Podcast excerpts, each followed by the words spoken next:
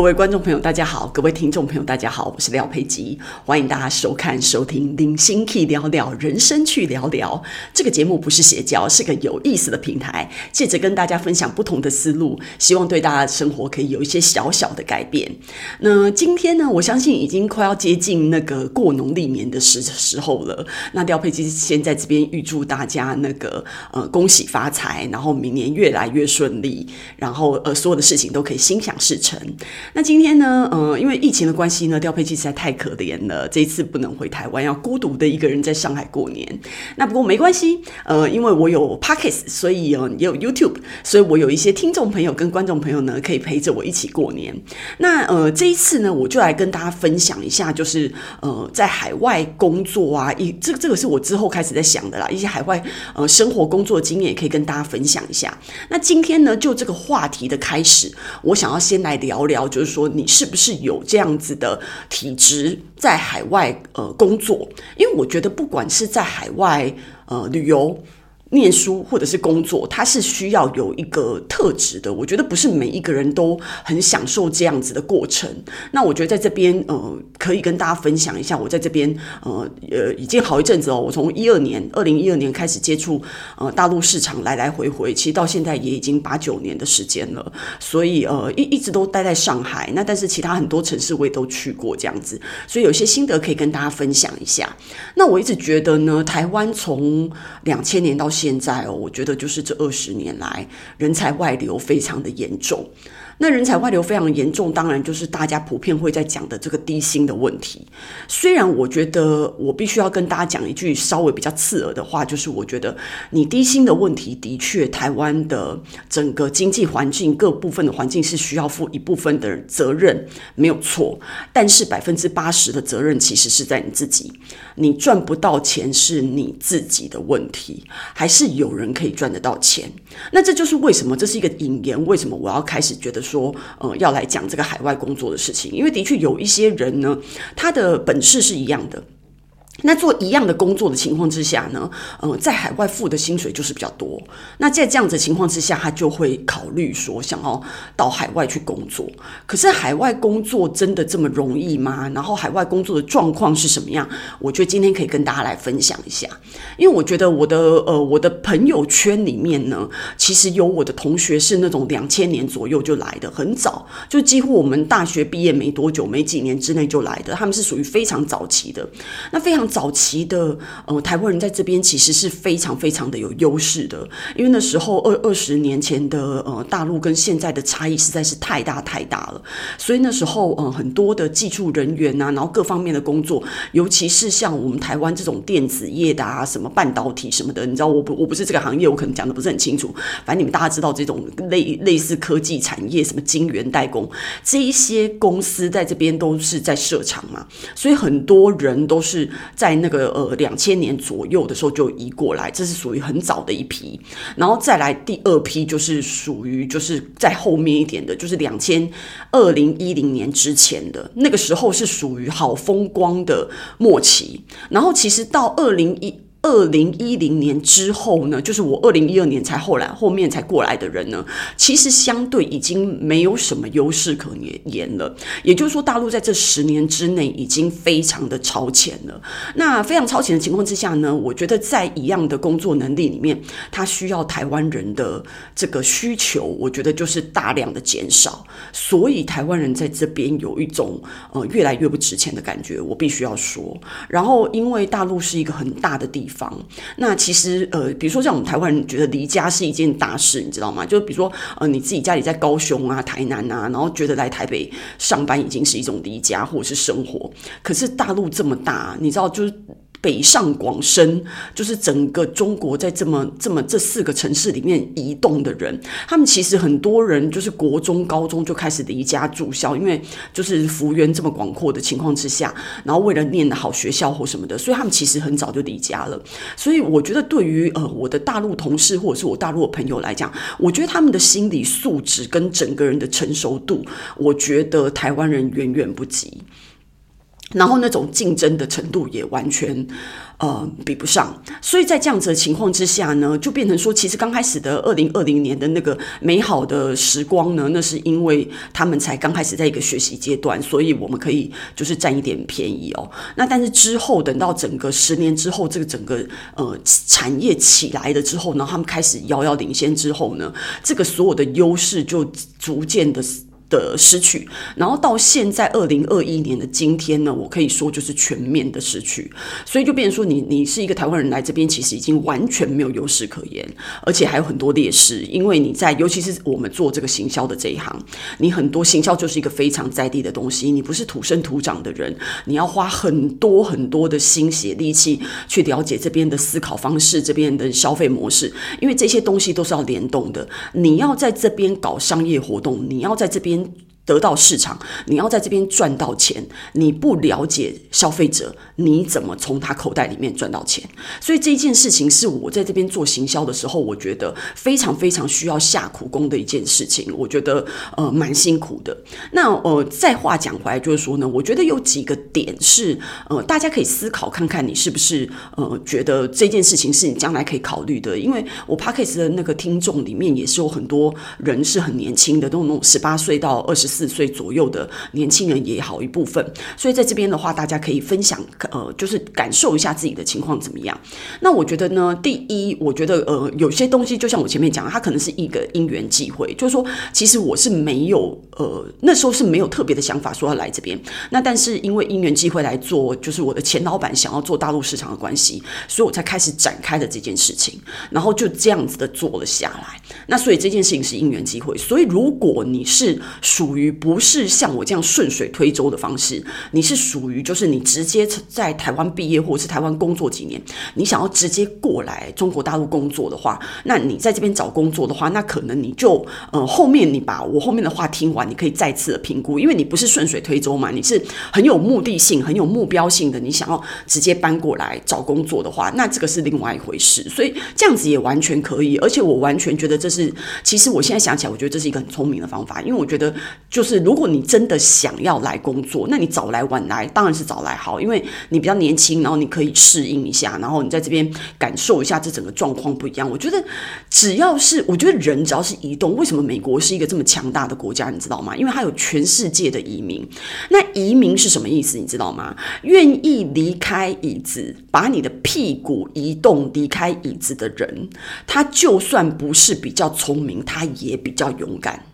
我可以这么说，所以呢，你可以吸引比较聪明跟比较勇敢的人去这个国家，为你这个国家经营奋斗。那美国难难道不能是一个全世界最强的国家吗？他当然能。他如果全部只靠美国 local 的人，他能有今天吗？所以这本来现在已经是一个地球村的世界了，大家本来就是互相在移动的。那以前我们会很喜欢去欧美的国家上班，觉得这是一个很不错的环境。但是以到现在中国大陆整个经济体这么大的情况之下，那我们又是同文同种的，就是讲一样语言的人的话，当然会有很多人，这是一个就是很。顺理成章的事情，会有很多人会想到要来这边做这个发展。那我觉得呢，所以这些这这些部分都可以让大家参考。好，那我刚刚讲到一半。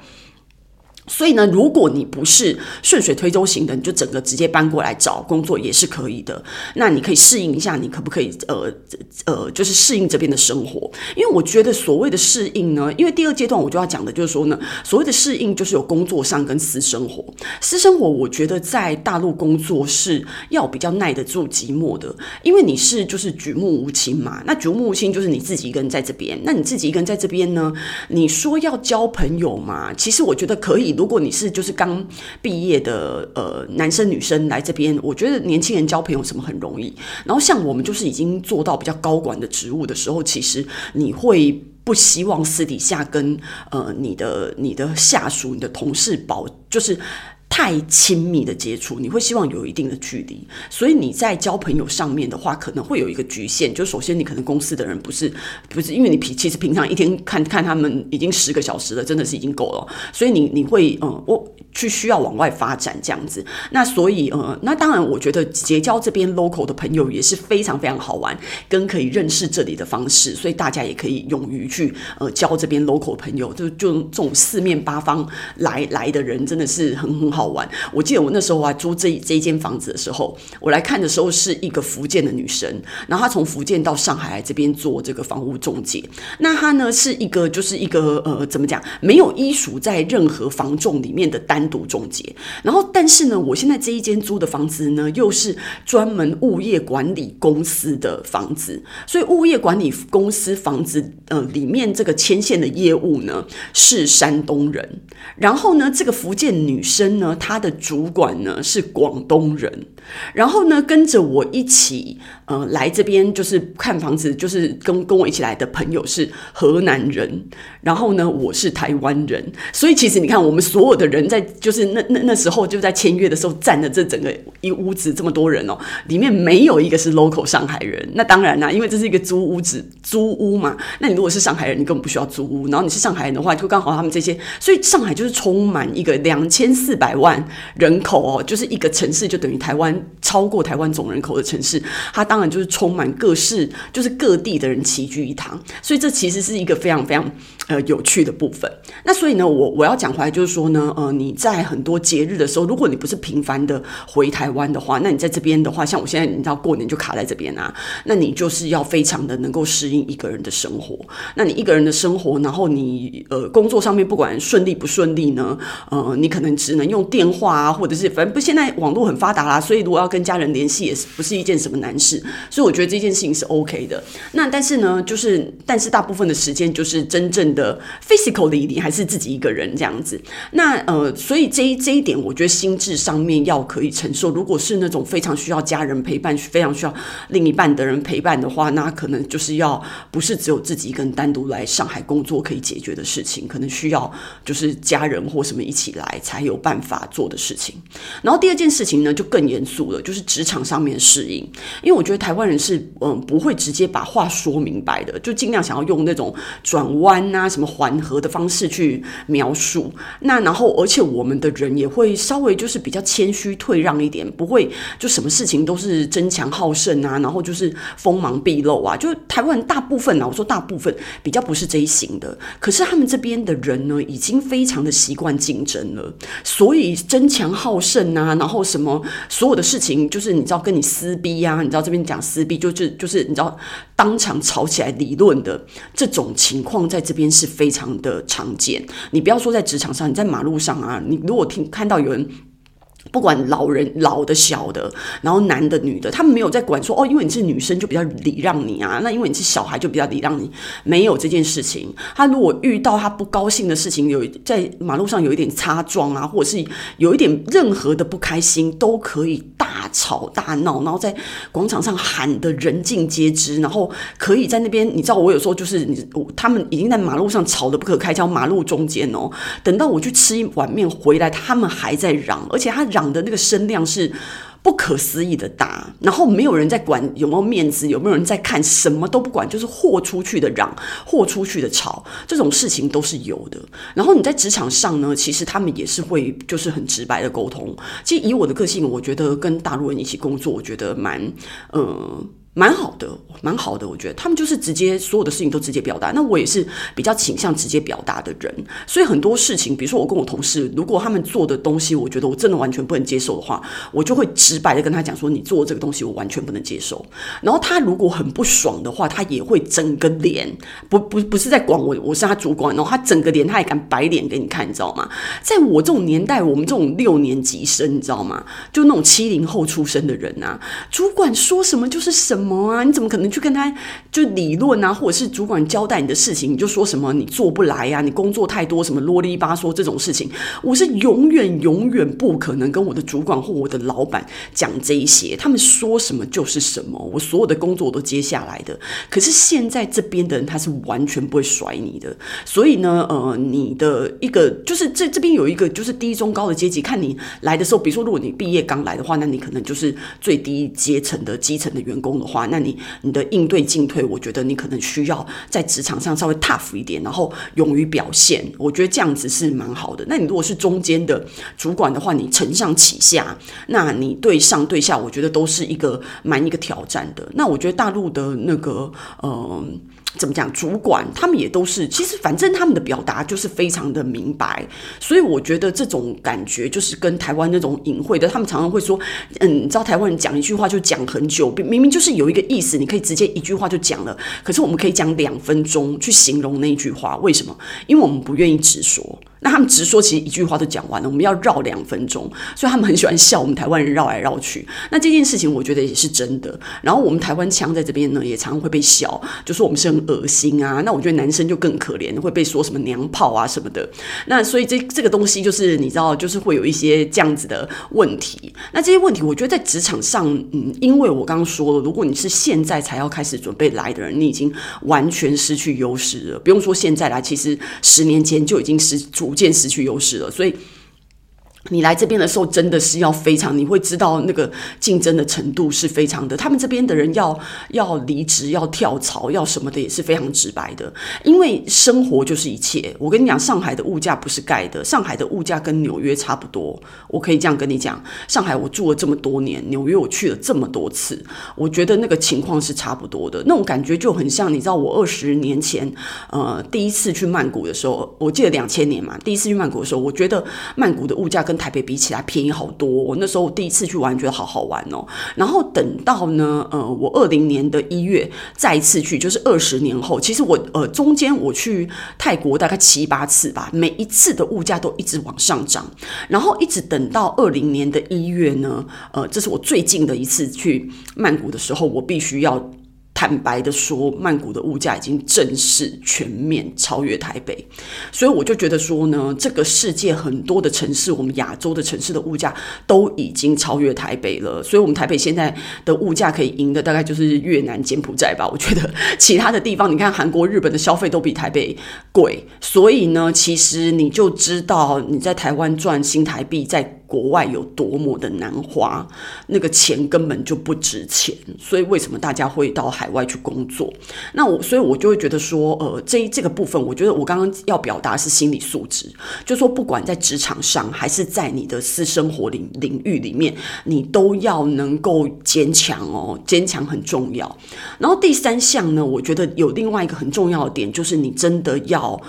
非常非常的撑起你自己的工作，因为我觉得很多人他在刚开始的时候，因为台湾人就是呃在大陆，他们还是相对，我觉得他们都蛮友善的，然后对我们也蛮好的，所以很多时候其实你在面试或什么的过程中，人家就会觉得蛮喜欢你的。可是等到你真正开始工作的时候，那个真本事要拿出来的那个方式，然后我觉得整个上海工作的节奏是非常的快，基本上我们上班的情况很像在打仗一样，那个节奏。很快，那每个人的要求不一样，因为其实很多的公司它是，呃，其实也也是会加班。那呢，像我们公司的文化是属于比较。比较不要，就大部分的人呐、啊，但是其实我我我们这些你知道 marketing 的人没办法逃不掉，还还是加班蛮严重的。但其他的部门的人会比较诉求不要加班这样子，因为他们这边可能有加班费啊，什么劳劳工保护法什么的，所以呢，大家在上班的时候的节奏是很快的，所以就希望说你在上班的时候你节奏快一点，不要扯到，因为他们还有另外一个问题是通勤，因为上海很大，然后很多人就上海市区的房租非常的贵，所以如果要去就是呃。要要在上海工作的人，有人住的比较远的话，他来回通勤的时间，像我的同事们来回的时间。每天三个小时以上的非常的多，也就是你单趟要花一点五个小时来通车，所以在这样子的情况之下呢，嗯，他们会觉得上下班就会变得很辛苦，早上六七点起来是一个常态，然后晚上回家就是八九点，这个就是你准时上下班的时间，所以对他们来讲，他们会觉得说这哇这样子通勤下去，再这样上班时间，其实每天就是非常的忙碌的，所以大家节奏感上面也很强，然后再来就是说呢，我们。在做行销工作的时候，这种双微啊，就是微信、微博、抖音，然后这个小红书，我刚刚讲，我现在讲的这些，可能在台湾的呃呃人会觉得比较，就是你知道懵逼，就整个听不懂在讲什么，因为这个就是这里的社交软体，那跟什么呃一般外面的在用什么 IG、Instagram、YouTube 一点都没有相关，它就是另外大陆自己的系统，所以你在这边，如果你在做 marketing 的人，你要适应的这些 tool，其实你需要呃去好好的研究一阵子。然后再来这边的网络，然后这边的呃电子平台，它这边外送的，像台湾是那个 Panda 嘛富 Panda，然后 Uber Eats，然后在这边的话就是饿了么、美团这些外卖的部分，他们所有的系统都外跟外面不一样，但是所有的系统都更加的进阶。然后你在大陆你会真的遇到非常多 culture shock 的东西，比如说他这边呃的付款就支付宝啊、微信啊这样子的付款是非常非常快的，他们呃然后所所以，因为你付款非常快的关系，所以它的电子商务是非常非常的进步的。那微信几乎可以做所有的事情，你可以在微信里面订所有你可以想到的东西。微信一个 App 可以抵一百个 App。就是这么夸张，真的没有在你，你们可以去去那个 Google 一下微信整个强大的功能是什么，我就不在这边去赘述。那我要讲的就是说呢，呃，我觉得在上海工作有一种跟全球的人一起竞争的 feel，真的，你在这边呃去就是接触到的人呐、然后你在上海你可以看到外国人的那个密集的程度，其实已经很密集了、哦。所以其实它这边就是整个嗯、国际化的程度是比台北还要高很高很高。的，所以我就说这种呃整个竞争性，然后整个文化的强度，我觉得都是蛮高的。因为台湾人在这边，有的人不能久待的原因，就是我刚刚跟你说的，他可能心情上没有办法适应，然后再来就是工作上。他没有想到说，这整个状况是一个这么竞争的状况，然后很多人就是可能在这边，就是刚开始人家可能会觉得蛮礼遇你的，觉得你就是可能有有更更好的本事。我说的就是那个十年前嘛，那时候台湾人还稍微还有一点残余价值的时候，后他可能觉得说这样还不错。可是等到真正工作了以后，如果你没有在短时间之内表现出你的价值的时候，他就完全会把你踢掉。那这他把你踢掉这件事情，跟你是不是台湾人没有关系。是大陆本来就是一个这么竞争的地方，那他们就是有本事的人赚钱，有本事的人跳槽，有本事的人升升迁，那没有本事的人就应该要离开。所以这件事情是就是这么的现实。那我觉得，嗯。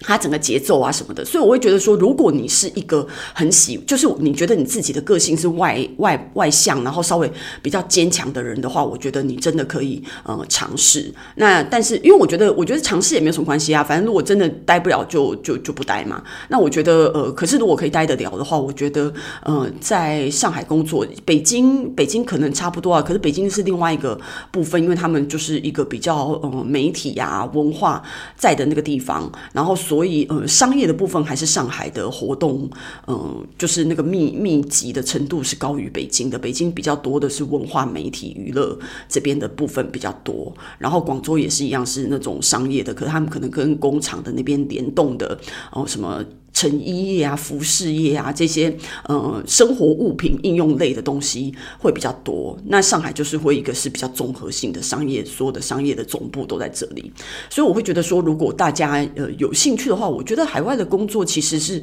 真的蛮不错的，可以去呃尝试一下。我觉得这个东西都是一个体验呐，这这东西都是一个体验。你一直一直就而而且对我来讲，你就觉得很像练练兵，你知道吗？就知道自己在你可能在在台湾。磨个几年，然后看一下自己在整个社会上的价值，然后整个社会上的位置，然后你可能再移到大陆来这边工作的时候呢，那你看你把你自己放在一个十三、十四亿、十五亿哦，都可以，反正他们人口的那个数量，就是你知道各各式的统计数字都有，这这样子的从十三到十五亿的人口里面呢，去测试一下，就是自己在。中间站的位置，然后去感受一下这整个非常呃国际化的城市，然后呃所有的人都聚集，南腔北调，然后就你知道我常常接电话的时候，其实我听不懂他们在讲什么，因为呃就是那种腔啊各地的其实是蛮多的，如果不是 local 上海人或者是普通话讲的比较标准一点的话，有时候其实你是听不太懂还讲什么的，所以这些都是一些有趣的地方。那我下次再陆续跟大家分享，今天就分享到这边喽，然后再次。恭喜发财，祝大家新年愉快，我们下次见。